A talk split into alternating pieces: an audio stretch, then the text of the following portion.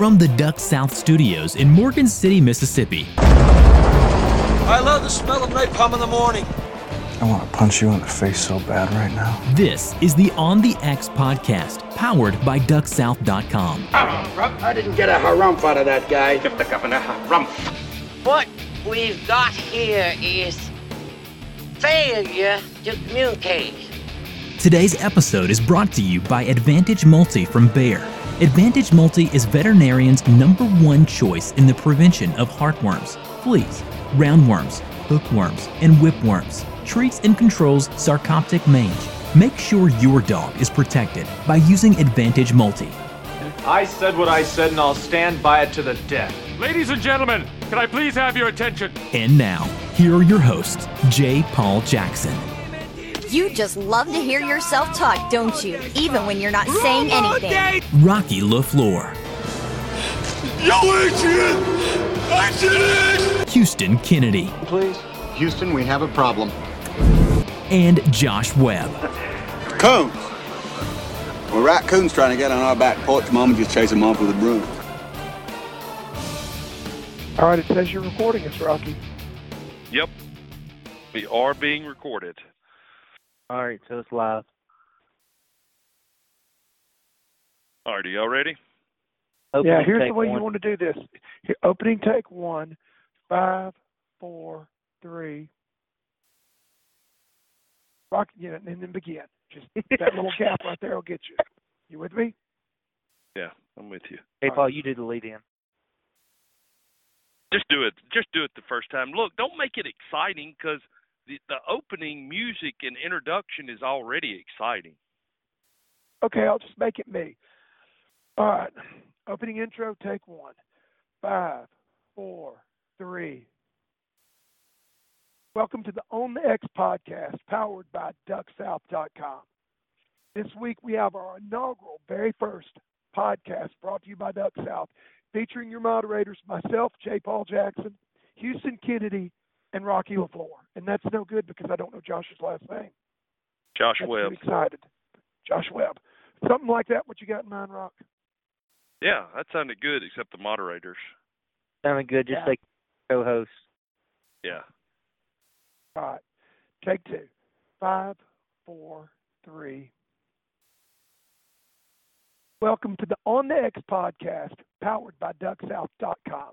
Hi, I'm J. Paul Jackson, and I'll be one of your co-hosts along with Rocky LaFleur, Houston Kennedy, and Josh Webb.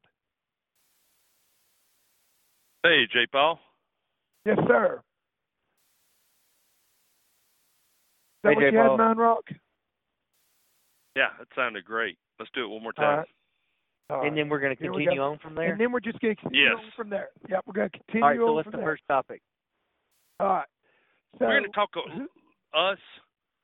I think we should. I think we should give the audience a description of who we are, and then who we are as a group. You know how. I don't know a little background history of us, how we got to be friends. Can I say a little bit in this opening about the podcast itself, what the purpose is? Yeah. Yes. All right, cool. Cool. All right, so when I finish, uh, I'm going to say, unfortunately, we couldn't have Josh with us this week, but Rocky Houston, how are you guys today? And then yeah, Rocky, exactly you how go first. you do it. Perfect, Rocky, perfect. you go first. All right. Don't Yeah. say this week, just say today. How are you guys today?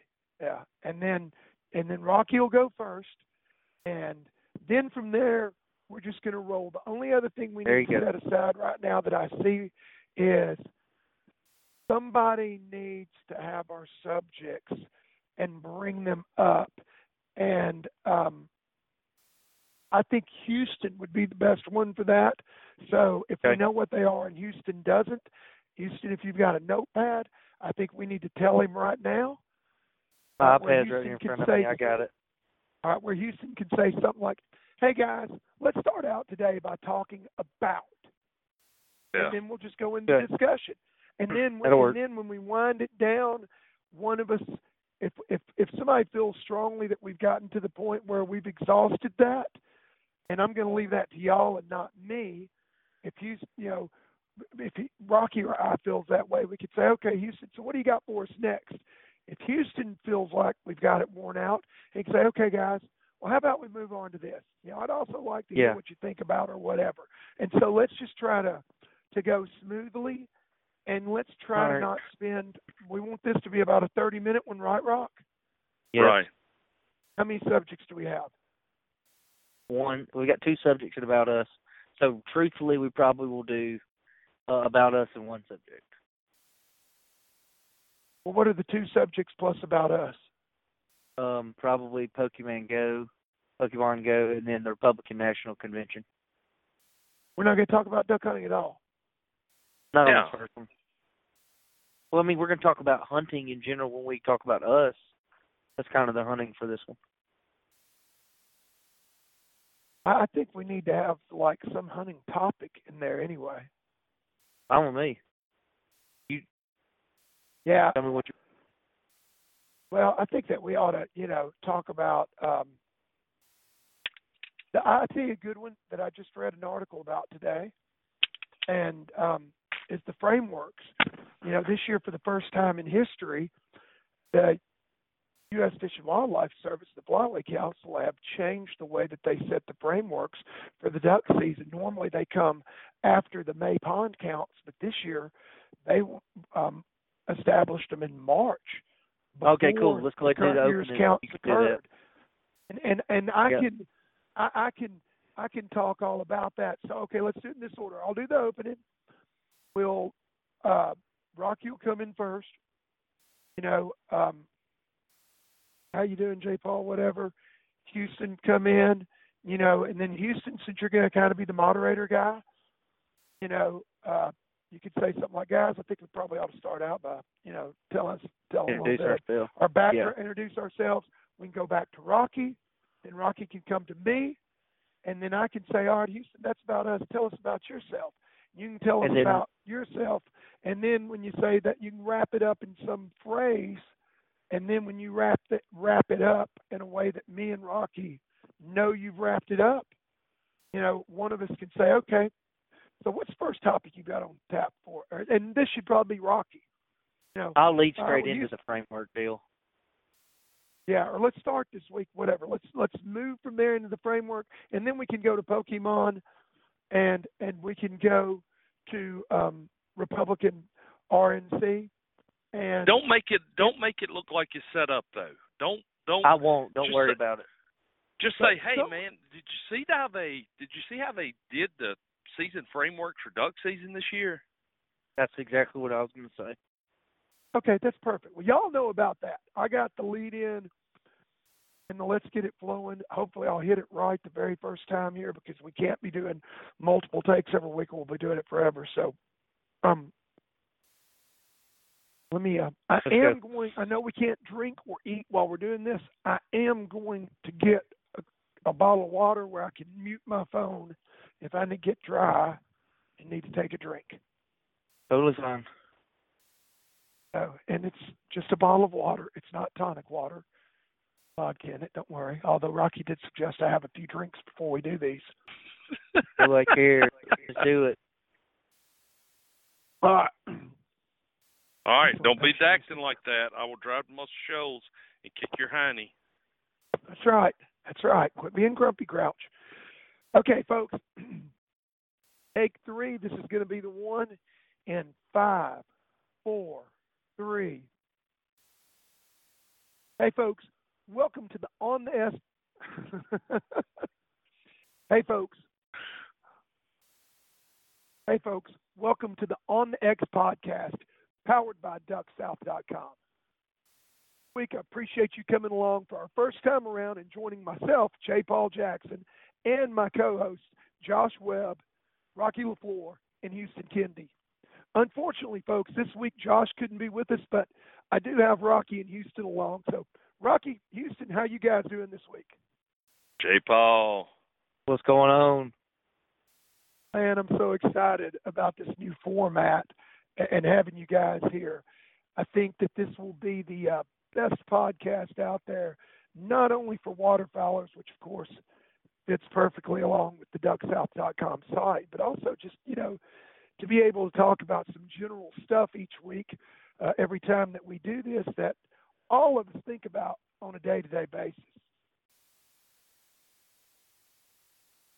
I know I would rather listen to a hunting podcast and hear the same songs on the radio every single day at the same time when I go to work. Yeah, I mean, look, look, looking in the mirror and pointing at it every day, telling, talking about how good of a person I am, is getting old. So I'd rather talk about hunting. Well, you know, guys, you're here along with us this week for our first time around, but our goal here is to bring you as much information about waterfowling as we possibly can, but also to, to keep you entertained along the way and to, to go over some thought provoking concepts uh, and topics each week. Hold on, hold on, hold on.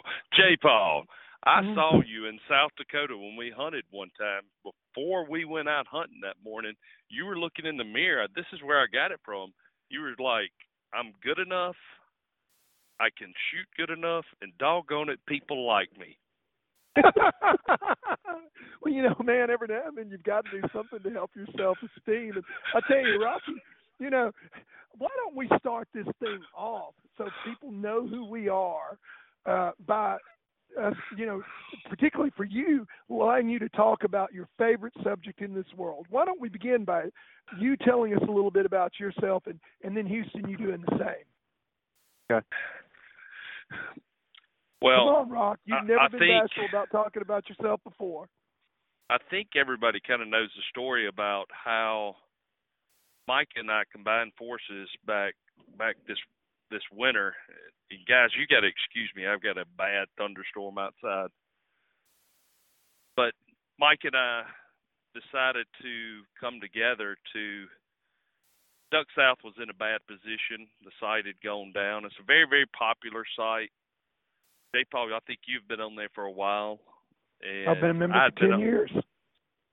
I had been a member since 1999, and anyway, the site went down back in January, and I called Micah. Micah and I grew up together, best friends our whole life, and I said, "Look, just I know you're busy with medical school and getting your new practice established because now that's that's what he's doing." And anyway, we worked the details out and Duck South kind of what it is today. We added the new homepage and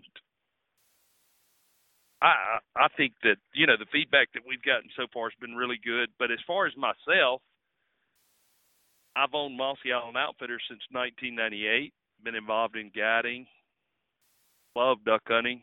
It's one of my favorite subjects to talk about. So this show, if if the if the majority of it is talking about duck hunting, it'll be an easy thing to talk about for me. But I'm married, have three kids, live in Morgan City, Mississippi, and that's about all I can say. As far as um, I'm, it's me, I don't, I don't, you know, one of the things you're going to find out by doing this show is I hate talking about myself. So- and that really is true. I, I was saying that tongue in cheek.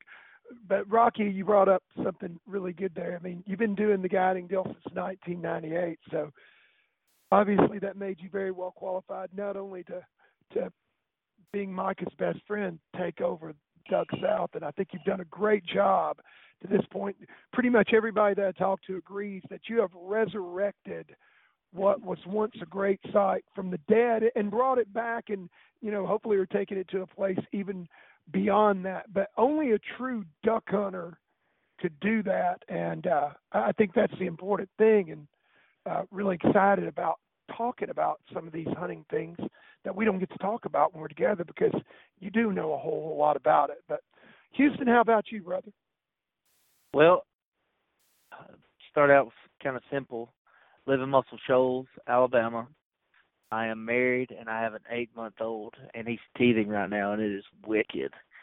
So being able to get away and talk about duck hunting on this podcast is awesome. Um how I met Rocky for my current job that I'm in now, I was a bank teller and there was this thing hanging above where his sunglasses were in his vehicle and I used to see him like, What is that? And he's like, Man, that's a mallard curl. And I was like, Shut up, whatever. And he's like, No, this comes off the back of a mallard. And he showed it to me, and I was like, man, I've never been duck hunting. I've only been deer hunting. Man, I've got a guide business. It's about four and a half hours away. And so over the next, you know, five or six months, we roll around at September. And he's like, yeah, I want you to come go with me one time since you've never been before.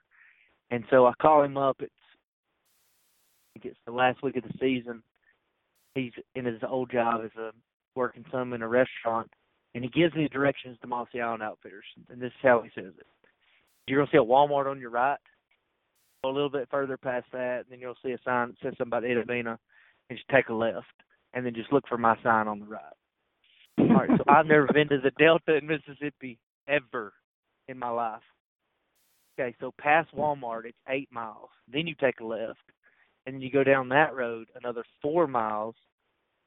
You take a slight bend, and then you go another five miles, and you just see this little sign that says Mossy Island Outfitters on the side of the road that has like one bulb on it. It's like a miracle that I even saw this thing on the road. And I'm laughing this. because I'm laughing. I'm sorry to interrupt you, because the first time around, to give folks a, a good middle picture, he did the exact same. And didn't you feel like when he said, "I'll just go a little ways past the Walmart, take a left," you know, uh, where the sign says Itta Bena, and you know, you'll see my sign, like it was just right around the corner from that Walmart store.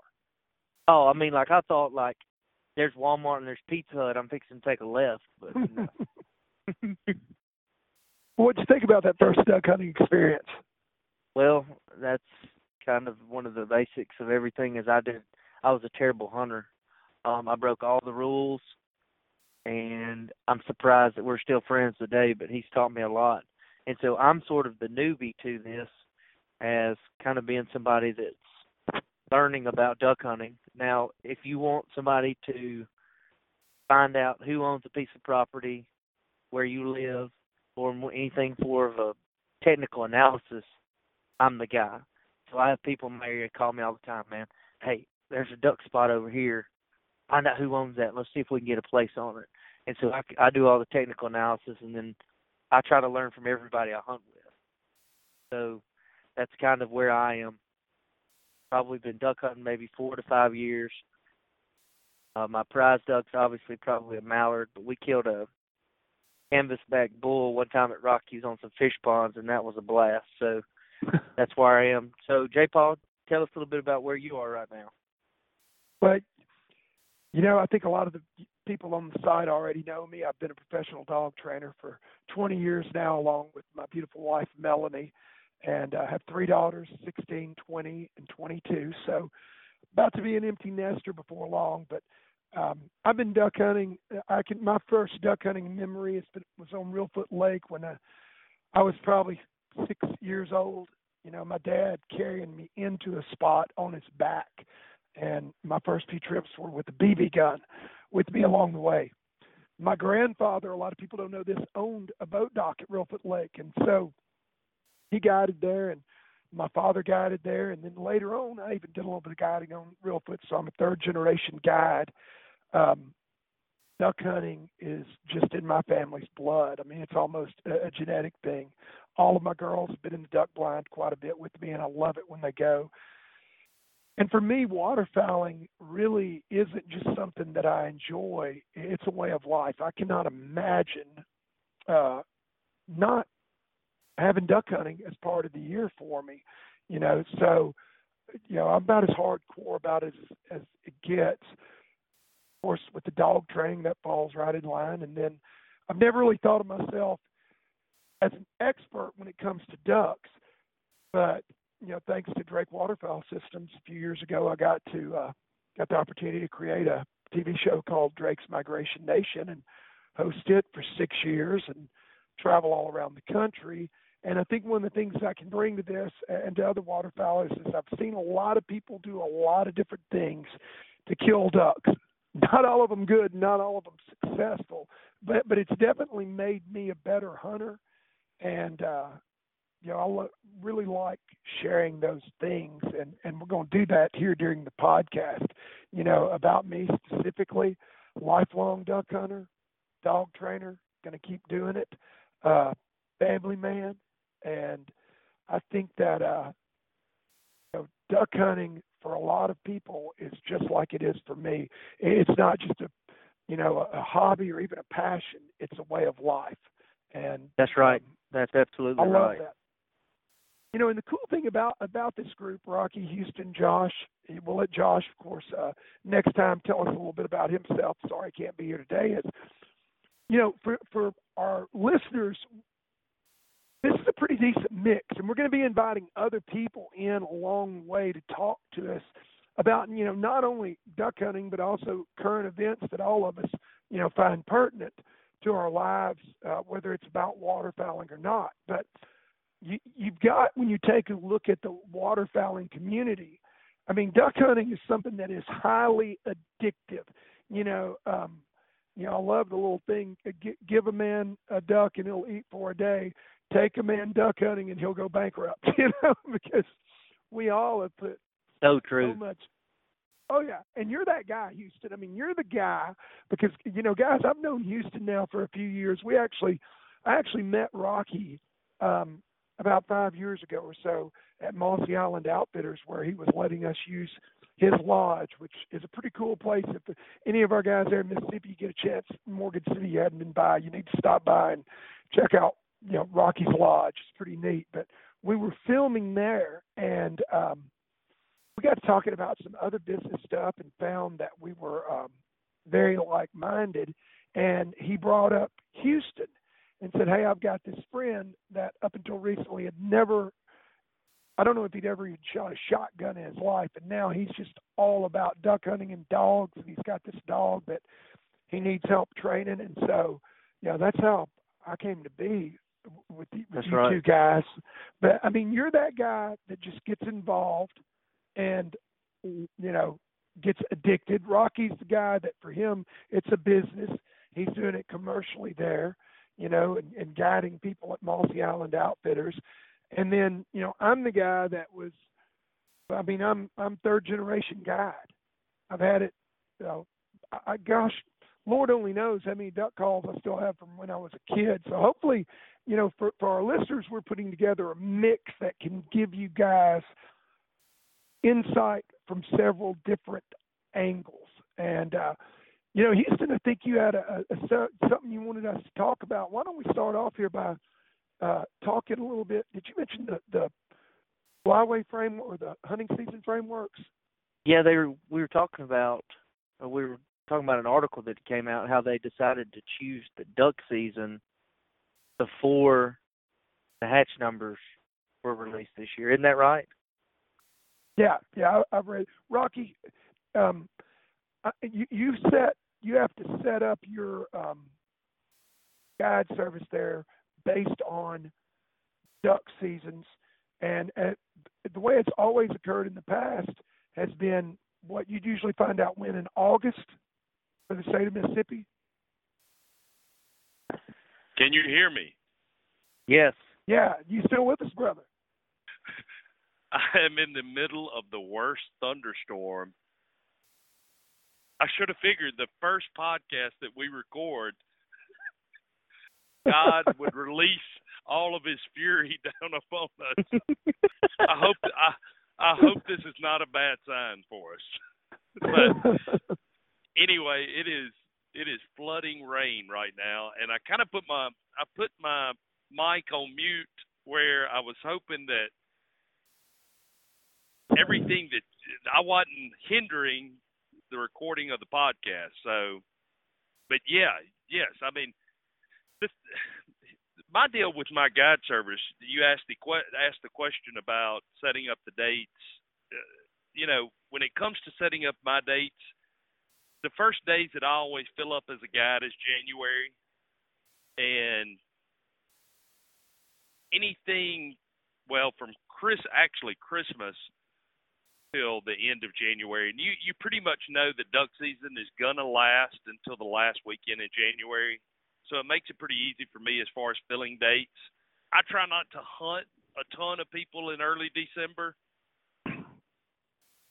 So well, and you just hit on uh you just hit on why this occurred. So, you know, in the past, you you were asking about why on the frameworks earlier before we began.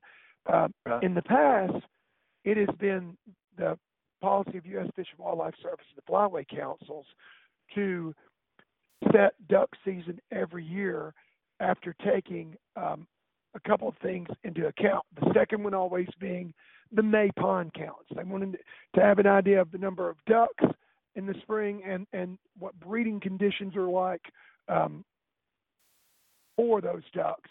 To have an idea what the hatch is going to be and to project duck numbers for the fall following that based on that. So, you know, a lot of people call it the breeding count. Um, they're looking for breeding ducks during that pond count. But the problem with with that model and the way they've always done it is for guys like Rocky. I mean, you just alluded to it, Rocky. It had an economic impact on you because you couldn't book hunters really. You, you could safely do it after Chris from Christmas on because you knew that duck season was going to be open in Mississippi during that time. But you never, you know, if a guy wanted to book and he couldn't come during that time period and he wanted to book in say early June, you couldn't do it with confidence because you didn't know the seasons. So, in response to, you know, so feedback that they got that hey, it would help and have a positive economic impact on waterfowling as a business if we knew the frameworks earlier. Um, they decided to adopt a new system where they still are looking at the May pond counts, but they're looking at the pond counts for May in 2016 to set the framework for the 2017 uh, season, 2017-2018. They're they're using it and putting it a year out. And what did doing, what did they say? What did they say about the numbers in the article? Well, I, I've actually looked at two or three different articles. Everything, every indication uh, when the pond counts began back in May. The numbers haven't been released yet, but every indication was that we were going to have a strong hatch this year, that numbers were going to be good, probably not as good as last year's record numbers, but uh, we were going to be well above long term average according to everything that I've read. But, you know, I, I did in particular see, I think it was um, an article that Sportsman Channel had on their website where there was the caveat, but, you know, the potential uh, for you know things were starting to dry up a little bit. So there is a but there. Um, so that was going to be my question. Is okay. So I hunt in Alabama, Tennessee, Arkansas, Mississippi. What do the hatch numbers mean to me? Obviously, more ducks, better. I mean, everybody gets that. But what is there a specific number sure. that they're trying to achieve that a, that causes something to happen that makes hunting better? Well, first of all, you got to take a look at, at how the framework set up to begin with.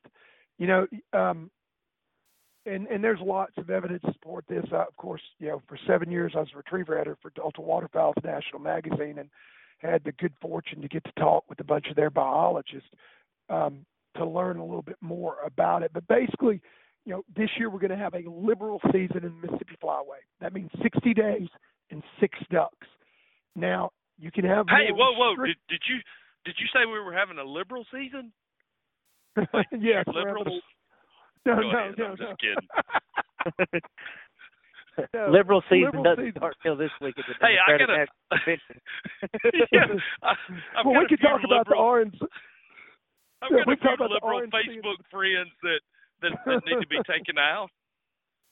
But go ahead. Well, I'm, you- I'm sorry. Well, you're gonna have, Have a 60 seen- day season, brother, because it's a liberal season this year. No, Hey- seriously, Rocky, 60 days, six ducks, liberal season. Okay, what the science tells us is that you know when we've got really, really good duck populations, um, duck hunters aren't going to have a tremendous effect on the overall population. There are other things that that affect you know breeding pairs and what happens a whole lot more. Obviously, one of the biggest is climate, drought. Number two, you know, predators and, and nesting success can be affected by a lot of things. But the bottom line is, uh, it's pretty well known fact that when we got lots of ducks, we're above what they call the LTA, the long term average in the duck population. We're not really going to hurt those.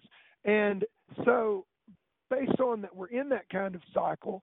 It's pretty safe for them to go on and, set the season in March, you know, because they've got a pretty good indication that uh, we're liberal. It doesn't matter. They're, if they mess up, it's not going to have that big of an effect on the overall population. But what I thought was interesting, particularly, um, there was an article that I read at the Realtree site, you know, that pointed out that they have left themselves an out.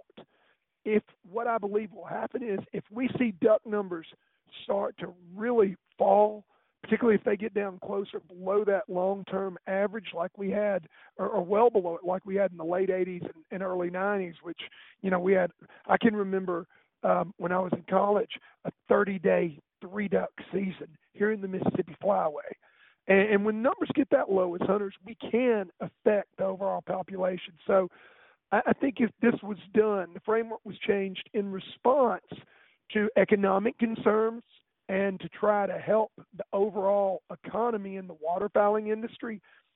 But at the same time, you know, they've given themselves an out. It doesn't, by no means are we probably always going to have it done this way.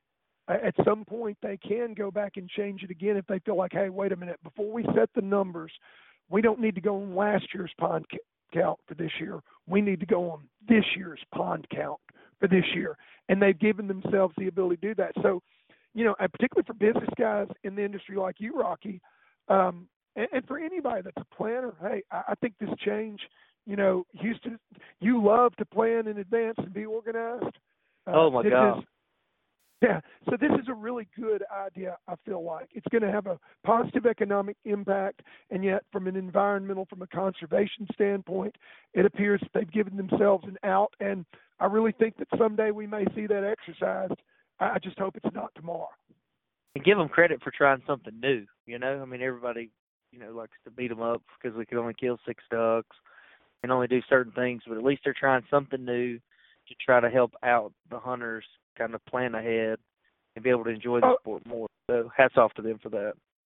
Yeah, and no doubt. And another thing that influences this too, you know, is they've recognized those things that you just pointed out. You specifically asked a question that um, none of us did answer.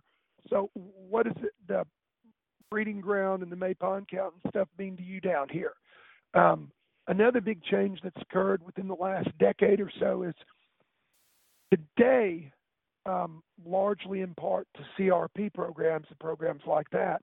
You know what we consider the duck factory or the the prairie, uh, Prairie Canada and, and the U.S. Um, here in North America for the first time, you know, about 10 years ago, the United States exceeded Canada in duck production. For years, Prairie Canada was the duck factory. The majority of ducks were hatched in Canada. But as farming practices have changed, and of course, um, there's ALUS, the Alternative Land Use Program that that you know Delta's introduced, that we're trying to get some traction. Um, in Canada, but there's never really been anything like CRP. So, you know, Prairie Canada um, lost a lot of habitat, a lot of potholes. Of course, a lot of that's happened here in the United States. But today, we're having more ducks hatched every year in the United States, particularly South Dakota, North Dakota, um, that area prairie in the United States. We've exceeded Canada for the last several years each year in duck production. Wow. You're talking about liberal earlier. Has anybody seen that picture on Facebook? It's a picture of Donald Trump that says, "Vote Trump. I'll extend the duck season an additional five days." I've probably been shared like ten million times. But no, that wasn't the liberal that I was talking about either. But but the, you know how it affects us is we're down here, so most of our ducks now are are you know we've got a mix coming out of Canada and the United States um, for the U.S. duck hunter, what those things means is, hey, if you've got more ducks being produced in the prairie pothole region of the United States than in prairie Canada, you know, I would say that means for us as hunters here in the states that our hunters getting be- hunting is getting better, and that duck season. And I've seen this with my own eyes. People go, well, man, I used to go to Canada and we would just stomp them in September, but we're not doing as good. Well, right there's why. You know, ducks that are produced in the United States pretty much migrate south from the breeding grounds, and you're not going to see them in Prairie Canada. And when those ducks leave Canada, they they go down the Pacific Flyway, the Central Flyway, the Mississippi Flyway, and the Eastern Flyway. Correct? That's correct. I mean, they go. I mean, they branch off four different ways, right? Well, you know, you can take a look at migration patterns, and I've studied this just a little bit because I've hunted from California to Maryland, and of course, you know, Prairie Canada and all through the United States. There are nesting areas. If you take a look, uh, DU's got a really, really good map somewhere on their site, and we probably ought to ought to try to find this and put something about this there on Duck South. Um, I'll link it up. Yeah, there. You know, ducks bred in Saskatchewan or ducks produced in Saskatchewan. You know, they make it to the Atlantic Flyway, the Central Flyway, the Mississippi Flyway, um, some to the Pacific, but not so much so. You know, you can take a look at the breeding grounds and you can see where these birds are going. Um, another interesting thing, you know, with the liberal season, did you guys know that in California, the season this year will be 107 days, and you can take seven ducks, and all of those could be mallards. That's right. I saw it's uh right now one of the hottest areas. Is it close to Sacramento or is it or is it Northern California? I couldn't remember which one it was, but they're talking about they have so many ducks in California. Must be Well, Northern Houston- California. Probably Which North Sacramento California. is in Northern California. Hey, we aren't geographers here. I I think you do Geographers. I love for- that. Geographers. I love that. I can't believe you let that what did you go to didn't- school for? A geographer? I'm sorry. I, That was hilarious. whatever. Shut up, Rocky. Favorite line. Shut up, Rocky. Yeah, yeah. Uh, hey, listen, Houston at the end of the year is going to pay everybody one dollar for every time he either says "Shut up, J. Paul" or "Shut up, Rocky." So You know what? We've got a hand out. hinge jar. I'm, I'm down here in the studio at, at, at Tiger Tail, and we've got a hinge jar here. Uh, I'm going to make a "Shut Up, Rocky" and "Shut Up, J. Paul" jar, and uh, you know he can contribute to that every time. But Houston, you are right. Uh, it's Sacramento area and Northern California. Um, excellent duck hunting. I've had the opportunity to go out there and do it. And it has become a really neat uh, waterfowling destination out there. You know, what, what's interesting about it is a lot of people don't realize it, but they grow a lot of rice. And when you're duck hunting out there, um, Really? mainly mallards and pintails. Oh, loads of rice, loads of rice. Um, Wow. Man, you'll be if you go into that area there in the in the Sacramento River Valley, uh, gonna see a whole lot of rice produced. The thing that sets oh, at times you'd think, man, I'm riding through Prairie, Arkansas, and then all of a sudden you come up to a vineyard, you know, or or to uh, where you know, you've got uh, olives, you know, in this orchard. You know, who grows olives in Arkansas? I don't know anybody. Maybe like moonshine. I like to eat them. Yeah, yeah, they're really good to talk about. Anyhow, um, you know, you'll be there, and the other thing is the mountains. You know, you'd be laying in a rice field, and you'd almost think you're in Arkansas, except you look to one side and you see the Sierra Nevadas with their snow caps, and you look to the other side and you see the coastal range, and you go, "Yep, no, we're not in Arkansas anymore." But it's very, very similar hunting, different season, and the reason they can have those different frameworks uh, 107 days goes back to what you just said. Hey, you know, do they do all ducks go the same corridor or do they branch out? And most of the ducks um, that they get in California, it, the breeding grounds that they come from, they only migrate to that area. They don't branch out. And you know, you've got huge state, big expansive area, not nearly the pressure and a population that they know a whole lot about. So, you know, that's the reason it can be different out there. um, The uh you know, the the reason the reason that I asked that was, you know, when when we were in South Dakota together, we got to witness one of the rarest events of all, and it was the main part of the migration coming down the flyway, and there were literally thousands upon thousands of ducks, and there were ducks, if I remember right, J. Paul, that were falling mm-hmm. from way up high when they would see a spread of decoys Just oh, yeah. I, I, I guess just to take a break, get water. We were next to a next to a pothole. You know, the mate but those guys from from Northern Skies Outfitters that we were hunting with, they said, "Look, this is a rare event. You're seeing the main part of the migration go south." But you it, know, it was it goes back it was to what I was saying earlier. So the Northern Skies guys, Matt Shower and, and his group, um, you know, they're all biologists. I mean, Matt himself, I think he's the only guy that he's the only one in his group that's not a biologist. You know, all the other Is he a guys, geographer? remember They, he's not a geographer. I don't know. He ought to know a lot about geography because he chases the dead gum ducks from Canada to Louisiana. So yeah, I hope he knows a little bit about geography. But they, they all right. So he let me let me lay a little background for for our listeners here.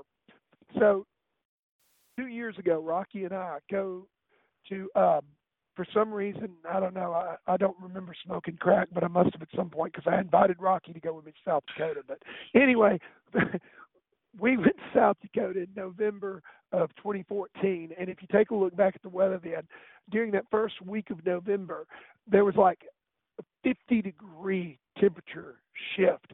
I mean, you know, daily. No, no, hold on, hold on. Let let me set this up. I oh. fly into the Omaha airport, Omaha, Nebraska. I land at the Omaha airport, and it is 76 degrees. J. Paul had to drive because he's pulling a, a dog a dog trailer to South Dakota. So J. Paul picks me up at the Omaha airport. We get 50 miles north of Omaha. It is 31 degrees. That's how much a temperature change. Yeah. Yeah, and still falling. And the next morning we wake up, it's minus what? Minus 16? No, no, I think that first morning it was only like minus seven, only minus seven. But yeah, so so you've se- and, and it just happened overnight. All right, and, and they told us. I mean, they'd been watching the weather. Matt had said you guys are fixing to hit the perfect storm. But here's where the biology comes into that, and why I knew that because what did I just say earlier? Today, we have more ducks being produced in the prairie pothole region of the United States than we have in prairie Canada. Okay? We had had super moderate temperatures all fall long. So the birds had not left Canada yet that had been up there on the breeding ground. They'd had no reason to go. And the birds, you know, that had bred in the prairie pothole region of the United States, we were right on the southern edge of that. I mean, we're right there. So we were right on the southern edge of the most major breeding ground in North America. When this huge front swept through and dropped temperatures, every duck, and there weren't any ducks below us because no real migration, you know, had occurred. The, the uh, you know, they were really, really crying because in the northern part of Missouri and some areas like that, duck season was about to open, and it had been so mild that just weren't any ducks. Uh, for those places there, you know, a little further north that opened really, really early. So all the birds were still on the breeding grounds. Now, overnight, every duck in Canada gets pushed out. There's still open water and loads of food available there where we were in South Dakota. So we've got every duck produced on the prairies in North in the United States and Canada, all concentrated right on top of us, and that's what occurred. And even though we let me ask, let, hey, let me shoot any better. Let me ask you this, J. Paul, because there was an old timer, and if you listen to the old timers that have been duck hunting for a long time, and I don't mean to call them old timers, it's just a nickname. No disrespect by saying that, but I I, was talking to a to an older gentleman, and he told me he he he has about two thousand acres of WRP that he hunts and it's grown up now. It's got flooded timber on it, and anyway, he was telling me he's really involved with Delta waterfowl, but he told me that sixty percent of the migration usually comes within two weeks plus or minus of Halloween. It's called the Halloween flight. I didn't know that till a you know till a few years ago. Have you ever heard that before? Yeah, yeah, and and here's the thing that you need. A lot of people don't realize too is uh, what triggers most puddle ducks migration? Either one of you guys know? No, it's photo. When everything freezes by the up. sun. Length of the day. exactly. That's exactly Of the right. day? You know, everybody everybody think photo migrators. Every mallards are are probably the least of that. Uh, blue winged teal are probably affected the most by that. Most ducks, the number one factor that influences their migration is the shortening of the days. Okay, that's why blue winged teal season. You know, most of the time we have blue wings in Mississippi during the season because they're going just based on the shortening of the day, and you can pretty accurately predict. Remember a couple years ago, Rocky, when we couldn't find a blue wing teal uh, in Mississippi during teal season because it had been so unbelievably hot, and that heat had extended way up into the northern U.S. and southern Canada. Yes, I remember that- that well. That that was a case of where climate trumped uh, the length of the day. The climate was the biggest factor in that. They just had, you know, it was still super warm, so they didn't even, you know, the birds didn't allow or weren't really pushed with any other factor. So photo migration was kind of trumped by, hey, you know, it's so super warm. The two of those things do have to act a little bit in combination, and we saw that there. But most of the time, most photo ducks, the number one factor is the length of days. So you can, you know, have time periods where you can predict and, and like that, and that's the reason why. Does that make sense? Oh yeah, especially with the teal. Right. So going back to, you know, this old timer, was he a genius? Um, maybe, you know, but he, understood, he recognized the phenomenon and it occurred like that. But, you know, he could predict that in that time period because the length of the day was putting the birds there right then. And you can, you know, we used to see at Reelfoot Lake the first week of December every year a big migration of gadwalls. It's changed a little bit because there are other influences factoring, you know, the gadwall or gray duck migration today, but um, they're photo migrators, so you just knew. And we still see it here in Tennessee. First week or so of December, we're going to have a lot of gadwalls and probably not a lot of mallards. And you see the same thing with birds down there in Mississippi, don't you, Rock? Oh yeah, gadwall and teal are definitely the top two photo migrators by you know by the length of the day. But So don't you think that the phenomenon he was talking about is just linked to photo migration?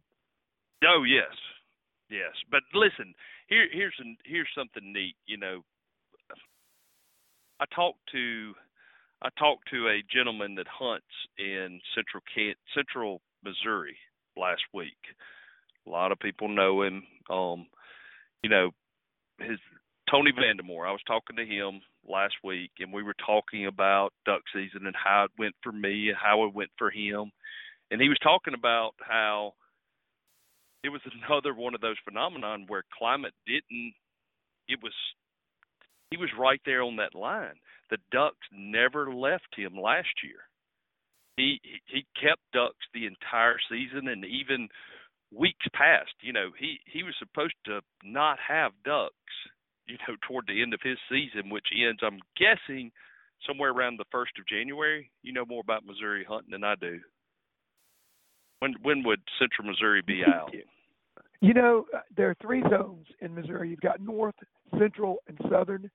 And where Tony is, I don't know if he's on the south end of the north zone or the north edge of the central zone. But Yeah. north zone typically ends sometime um, around say mid December. I know this year because I've got a buddy that's in the central zone.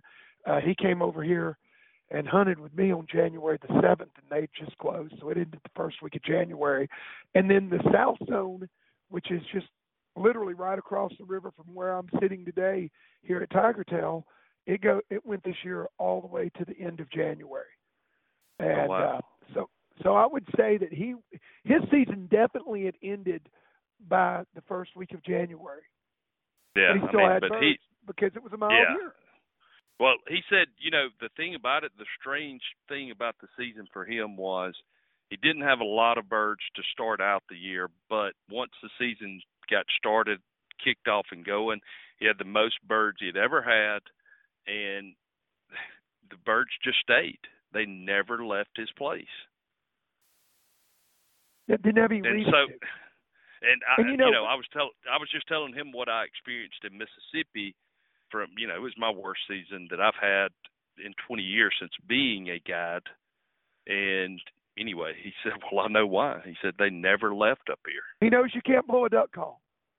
Yeah, that's it. No, that's actually me.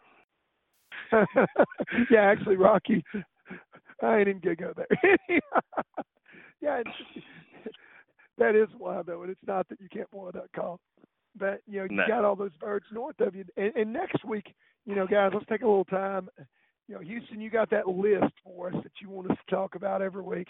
I I think uh, next time let's talk a little bit about you know the migration and what does influence it. I think that'd be Yeah, a really good topic for our guys. That would be a good topic. Yeah.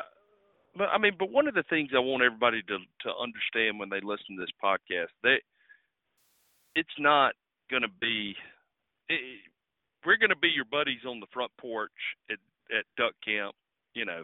We're going to talk about the things that you're talking about on Duck South or talking with on you know, with your buddies. Uh, you're going to find that we're all very opin- opinionated, and you're probably not going to like some of our opinions. No, that's right. So the only thing, you know, the only thing that any two, the, the only thing I've ever seen two of us agree on is that the third one is wrong. That's right. That is exactly right. But I- oh god, we'll never talk about Alabama football unless Ole Miss, Ole Miss beats them for a third year in a row. Yeah, well, whatever. Man, well, Houston, you got anything else you want to add, brother? No, one thing that we're going to definitely do is at the end of every podcast, we're going to try to create a page on the website. Look up ducksouthpodcast.com backslash one. So for episode number one, which is this one, it will be ducksouthpodcast.com backslash the number one, and we'll have different links to the articles that J. Paul talked about with the migration and then the framework, and then we may even try to find some information that Rocky was talking about with what did you call it, Rocky? It's photo migration. Is that right? Yes, yeah, photo photo migrators. Absolutely, photo migrators. So we're gonna put that together for you guys. That way, Rocky, in you know what that our means? You know what that means Yeah. for you, doesn't it, Rocky? Yes, That means Yes, that you can't just be making stuff up off the top of your head because Houston Not should anymore. something on there where you can. That's it. And then, and one thing I think that we could probably all agree on that I just thought about is I'm gonna add a place on there where people can ask questions, and we can kind of talk about the topics that they want to hear about. So yeah, I think that's that'll great give idea. us time to do research too, so we can be prepared, and then maybe even some at some point we can get some of the the Duck South community on here with us as well as other people like Tony Vandemore. You know, just to talk about things that are happening in Missouri, and maybe even do some rate reports. And so this is obviously our first podcast, but man, I think it went fantastic, and I'll have the Oh, I do links too. up for everybody. Oh yeah, I think it went great. But before we we close out here too, I do have to give a couple of shout outs to uh, a couple of the folks that are on board and helping make this possible for us. Uh, my friends at Bayer Animal Healthcare, makers of Advantage Multi, uh, the only 100% heartworm, the only 100% effective heartworm preventative that I have found. Had failures with everything else, but putting that pause in there so you can edit this, Rocky. Also, before we wrap up here, I want to uh, give a big shout out to a couple of folks that are helping us make this happen. My friends at Bayer Animal Healthcare, makers of Advantage Multi. Um, in our experience, it is the only 100% effective heartworm preventative here in the Mississippi Flyway, and we really appreciate their support. And also the, the guys at Hardcore Brands, man, they're making some tremendous products that I love uh, as a dog trainer. This week, I got my hands on a hardcore dog cave and really neat product. I've used a lot of different dog hides in the field when hunting out of a layout blind, but I really like the hardcore dog cave because it's big enough that my dog can get in it and be comfortable, but still small enough and with the shape that you know it's easy to hide. Comes in Advantage Max Five, which fits in great here at the rice fields here at Tiger Tail that we hunt out of. Makes it really easy to hide there. But also, it has a snow cover available, and you know it's really easy to find snow covers for layout blinds, but not always for the dog blind. So the guys in hardcore they were thinking ahead. They made a snow cover for the dog cave, and it has the same footprint as their dog stand, which I don't have one of those yet, but I'm going to be getting my hands on one this week, and I can't wait to see it because it will integrate with the dog hide, the dog cave. So if you need to get it up out of the water, there is a stand available to put it on, and uh, pretty neat product. You guys like me that hunt with dogs out there from hardcore. Additionally, I'll definitely put it a link to that too. That way people can read up on the on Advantage Multi, which is what I use on my Labrador, and I'll also put a link to the dog cave as well, so people can find out more about that too. Yeah. All right, we, Two good hey, companies. yeah, we look, we got to hurry up and go. Houston's got to go hunt Pokemon. Oh my god, I'm sick of that. Oh my god. I saw Pokemon. I literally saw a take on the Today Show. I've been on vacation, and a kid literally like the police officers are like trying to arrest somebody for DUI, and then a kid hits the DUI's car that hits the police officer's car, and the kid goes, "I'm not drunk. I'm playing Pokemon Go. I should never have been playing it while I was driving. I'm sorry. It's my fault." And he and he literally holds his phone out of the window, and the police body cam picks up on it. It's Pokemon Go. I'm like, you're an idiot. What is, all right, all right. So we got to go, but for next time, you got to include that on your list of topics because Pokemon, Pokemon, man, that sounds like uh, some kind of kinky sex game or something. I don't know. I want to hear about All that right. you guys. All right, all right, all right. So, hold on. I, I mean, I've heard of people losing their jobs over doing this stupid, idiotic thing. Just real quick, what is it? It's basically is it? okay. So it's like Google Maps. So you have a GPS, right? Right. Literally, all Nintendo did was create an application, like an iPhone app, that dropped little animals. Or Pikachu is one of them. That's the only reason why I know. I thought that's what that guy was trying to swat or run over or something. Literally, they I just thought dropped. Picabo was was an alpine skier. No, well, I mean, I think she dated. Did she date Tiger Woods? Anyway, shut up, J. Paul. There's another dollar. and so, did you say did two dollars for the day. Pikachu? Pikachu. Pikachu is okay. All right, go ahead. I'm It's a little yellow I monster. apologize. So anyway, they basically just dropped a bunch of GPS coordinates all over the world, and if you walk up holding your iPhone that's in GPS mode, which is in an application, you like flip the screen or flick the screen or something and throw little red balls at them till you knock them out. I guess I don't know.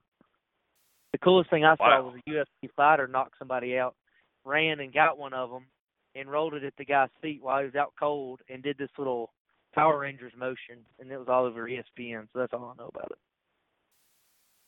Oh my God. Oh. What what what is wrong with our world? That's why we Oh, need more boy. people shooting ducks, Listen, or you're less gonna you, maybe less people. you're definitely gonna you're gonna get sick of my opinionated opinions on subjects like this because that's you know I, Oh, I'm my just blown goodness. away. I'm way too. Da- I'm just way too damn old, I guess. I mean, because that is so far out of my wheelhouse. You know, and maybe the average duck hunter here doesn't know about Pokemon Go, but I am, I am, I am as lost as last year's Easter egg when it comes to that stuff. I you know I'm not a avid Facebook user. I'll I probably keep up with more Twitter than I do Facebook. But anyway, I've been on Facebook a couple of times, a few times over the past week, and it's been all over my Facebook. So I just threw that in there, and I'm And- sorry see, that that got thrown and into our first me- podcast. Oh my gosh! Let's end it now feel before it gets worse. Nobody ever listens again. Oh my god! Well, yeah, true. Because Facebook and Instagram already make me feel stupid. Hearing about things like the Pokemon Go and on your Google Maps GPS makes me, and not having a clue makes me feel really dumb. Well, you totally got it wrong in that segment when you're trying to talk about it right then too. So it's all good. All right. Well, look, and I don't even know we, what I got wrong. Join us next time for the next On the X podcast, powered by DuckSouth.com. See you guys later. See you later, brother. Hey, J. Enjoy Paul, it. end, J. Paul. Hey, do Yes, the sir. ending real quick. Do the ending real quick. Three. Two, And we're all gonna say, are we all gonna say see you later? See see you guys next week, or see you guys next Yeah. time would probably be more see, appropriate. yeah, yeah. See you next time. Okay. Go ahead, J. Paul. Three, two. Hey guys, guys, look, we really do got to wrap this thing up. So, Houston, you've got our list there. Next time, we definitely are going to talk about what influences the migration when it comes to waterfowling, and then I'm going to go online and study this Pokemon Go stuff and try to learn a little bit more so I don't get it wrong. And let's talk about it. And with that, guys, we got to go. Houston, to you, 15 seconds. Anything you want to add in closing? I'm excited. I think this is something that people will really enjoy, and we're looking forward to you guys listening. If you need anything, you can you can catch us online, ducksouthpodcast.com. All right, and Rocky, uh, you sounded excited, by the way, Houston.